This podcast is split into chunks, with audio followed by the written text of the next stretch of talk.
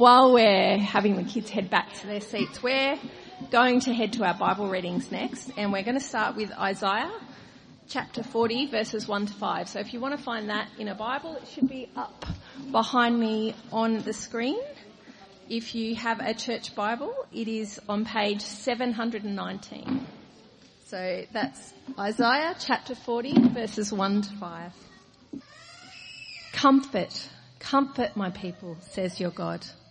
Speak tenderly to Jerusalem and proclaim to her that her hard service has been completed, that her sin has been paid for, that she has received from the Lord's hand double for all her sins. A voice of one calling, in the wilderness, prepare the way for the Lord, make straight in the desert a highway for our God. Every valley shall be raised up, every mountain and hill made low. The rough ground shall become level, the rugged places a plain, and the glory of the Lord will be revealed. And all people will see it together, for the mouth of the Lord has spoken. And our second reading today comes from Luke chapter 2, verses 21 to 32. So if you're following along in a church Bible, that's on page 1027. Uh, so it's Luke chapter 2, 21 to 32. On the eighth day, when it was time to circumcise the child, he was named Jesus, the name the angel had given him before he was conceived. When the time came for the purification rites required by the law of Moses, Joseph and Mary took him to Jerusalem to present him to the Lord. As it is written in the law of the Lord, every firstborn male is to be consecrated to the Lord and to offer a sacrifice in keeping with what is said in the law of the Lord, a pair of doves or two young pigeons. Now there was a man in Jerusalem called Simeon who was righteous and devout. He was waiting for the consolation of Israel and the Holy Spirit was on him. It had been revealed to him by the Holy Spirit that he would not die before he had seen the Lord's Messiah. Moved by the Spirit, he went into the temple courts. When the parents brought in the child, Jesus, to do for him what the custom of the law required, Simeon took him in his arms and praised God, saying, Sovereign Lord, as you have promised, you may now dismiss your servant in peace. For my eyes have seen your salvation, which you have prepared in the sight of all nations, a light for revelation to the Gentiles and the glory for your people, Israel promises matter, and that's what we're going to be looking at today. Uh, just on the front of the leaflet is just where I'm taking us with the passages we're looking at. And we're just going to spend a few moments just reflecting on uh, these promises and the joy that Christmas brings. Uh, and so my prayer is that this will be something that will encourage you. Uh, if you love Jesus, something that will remind you uh, this, this Christmas season. And if you're not sure where you are with God, it's a good chance for you to reflect on why Jesus is saying to you today, just like Simeon, you can see the glory of the Lord. So let's do that together. Now, let me pray. Heavenly Father, we thank you for our time together. We thank you that we uh, can hear from you and your word. And so we pray that we'll do that now and that we'll be uh, challenged to uh, love Jesus who's come into the world. Amen. Now, when you came in today, if I greeted you, what did I say? Merry Christmas. I said Merry Christmas to everyone. That's what everyone says at Christmas, although sometimes now, because we've got to be all politically correct and we, can't, we just say season's greetings, but forgetting that um, can of worms, Merry Christmas, right? Merry Christmas. Merry. It's something we are merry about and joyful about. What does the word merry mean? Well, we're not going to go into semantics about words for today, although I'd love to do that with you at another point. Merry kind of just gives you the idea that it's something to be happy about. Or it kind of has roots in the idea of being jovial when you're in a party and, even, even uh, when drinking together and eating together. It's kind of that jovial idea. But the reality is, while it might not sound right to our ears, a better greeting at Christmas time is joyful Christmas. Because joy is far deeper. Joy is something that you can even have when life is really, really hard. Joy is something that you can have at the same time as being in grief. Joy is something, someone who is dealing with the horrible things of the bushfires that we're facing, the pain, the heartache of all of that. Still have all that heartache and still have a joy in something that's bigger at the same time. How is that possible? Am I speaking nonsense or is that possible? Well, I think the message of Christmas highlights that joy to us. We saw already with the kids that there is a promise made. Promises matter. Has anyone promised anything this Christmas to anyone? Not a rhetorical question. Has anyone made any promises to kids, to other family members, to friends? I promised I'd clean the shed. Thank you, Jen. Some promises are not fulfilled, but that doesn't mean they won't be. There are some promises God made that will be fulfilled in the future, and I'm going to go with that one to try and get out of trouble. See, we make promises all the time. If you make a promise to your kids and you don't keep it, they'll remind you about it. God wants his people to know that there is a promise of salvation that goes beyond even this world. And that is why we started with Isaiah. That was a prophet hundreds of years before Jesus was even on the scene, and he was talking about a suffering servant in these chapters, and we see in Isaiah 40, we read, and it's on your outline uh, there, Speak tenderly to Jerusalem and proclaim to her that her hard service has been completed, that her sin has been paid for. Now there's a lot that to, we could unpack when we look at Isaiah, but what I wanted to point to us today is, is that God is saying to his people, the Israelites, you have a big problem between me and you, and it's sin. And the only way we can actually get past that promise is if it's dealt with, if it's paid for. And there is a promise that it will be completed. And if we read a little bit further on, we read in verse 5, the glory of the Lord will be revealed and all people will see it together for the mouth of the Lord has spoken.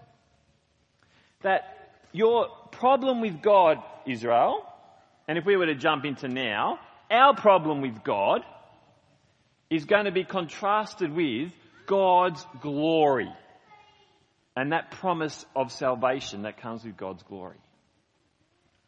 It's a beautiful picture that if it's true, if it's real, it goes beyond every day and even the pain and heartache that we all feel at different times in our life, don't we? But this story does take a really strange twist. And for us who love Jesus, we kind of forget how odd it is and how bizarre it is that this promise happens to begin in a backwater town in a place where there wasn't even a right place for a baby to be born, where no one thought anything was special about it, we see the promise arrives with a small baby. And in Luke chapter 2 verse 10, and that's on your outline, an angel said, do not be afraid. I bring you great good news that will cause great joy for all people. Today, in the town of David, a Saviour has been born to you. He is the Messiah, the Lord.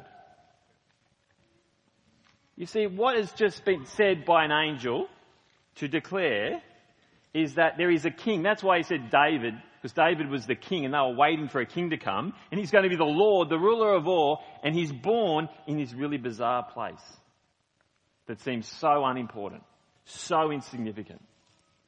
But he is the one who is the King and Lord and ruler of all. And every single promise that is made in the Old Testament, this whole section of the Bible, every promise that is made in some way is fulfilled or will be fulfilled by this baby. That is why this Christmas our theme had been small baby, big deal. Because this small baby fulfills every promise. As this baby doesn't stay small and doesn't stay a baby, as it takes the cross that you and I deserve and conquers death and rises again. You see, the Christmas story seems like a fun nativity scene. It seems like a time of getting together, and all those things are good. But when we scratch underneath the surface, what do we see? We see the God of the universe saying, I have made big, big promises. Bigger than promising to clean a shed. Bigger than promising to love someone you're going to spend the rest of your life with, as, as uh, Meredith said that she uh, has done with Peter. Bigger than any promise you can possibly make. Think of the biggest promise you've made in your life and it doesn't compare to what God's promising. Because He is promising a Saviour for all eternity. That is what He's doing. That is why Christmas is great for us to spend a moment on Christmas Day and reflect on that.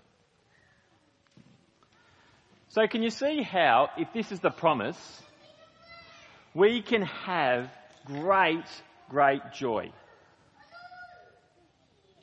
This Christmas Day is an arrival that brings great personal joy. And what I want you to do now is just, in a sense, be selfish for just a moment. Because we're going to not, we're going to end with not being selfish. But I want you to be selfish in a moment in that sense. I want you to just think about you and God and the promise and how it should bring you joy. Because that is what the story, I think, Simeon shows us. Here was a guy, Jen read us the, the, the, what happened there. Simeon was told, you will not die until you see God's salvation. And Simeon was waiting and waiting and waiting. And imagine it. He's got clarity in his mind that God is promising salvation for all eternity. And in verse 28, look what happens. Simeon took him in his arms. That's astounding. He is holding the small baby Jesus and what he is looking at is the one who is going to bring salvation for all of humanity for all time. He is holding that baby. And he responds the only way you and I should respond praising God. So I want you to think right now this Christmas do you have great personal joy when you see Jesus? Now, if I was to come up and say, you're going to get to see Jesus, he's going to turn up and you're not going to get to hold him because he's bigger now, but he's literally going to physically turn up, I would be lying to you because that's not how we see Jesus today. He has risen from the dead, ascended to heaven, and he's reigning and waiting for his return. And unless he returns and we're still alive, we don't see him that way.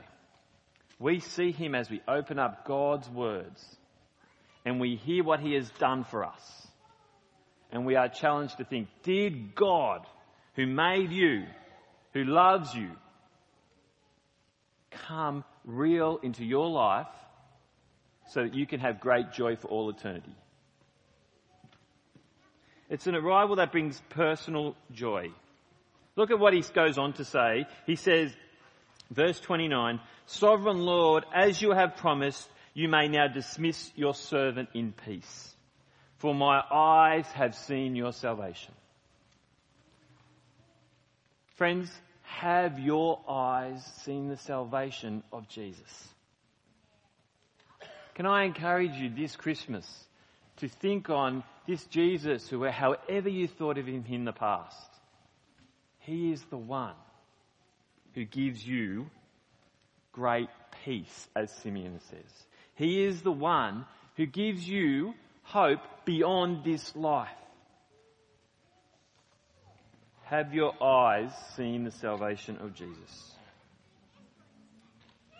if you're not sure where you are with God, I'd love to talk to you about it. Over summer, we're doing a series you can see on the back there on satisfaction. And basically it is all the things that we have satisfaction in life, does God give us better satisfaction and la- more lasting satisfaction? And so that's a great time for us to do. If you're not away on holidays, we'd love you to join us. So we've spent some time thinking on ourselves, and I hope you see that the response is joy.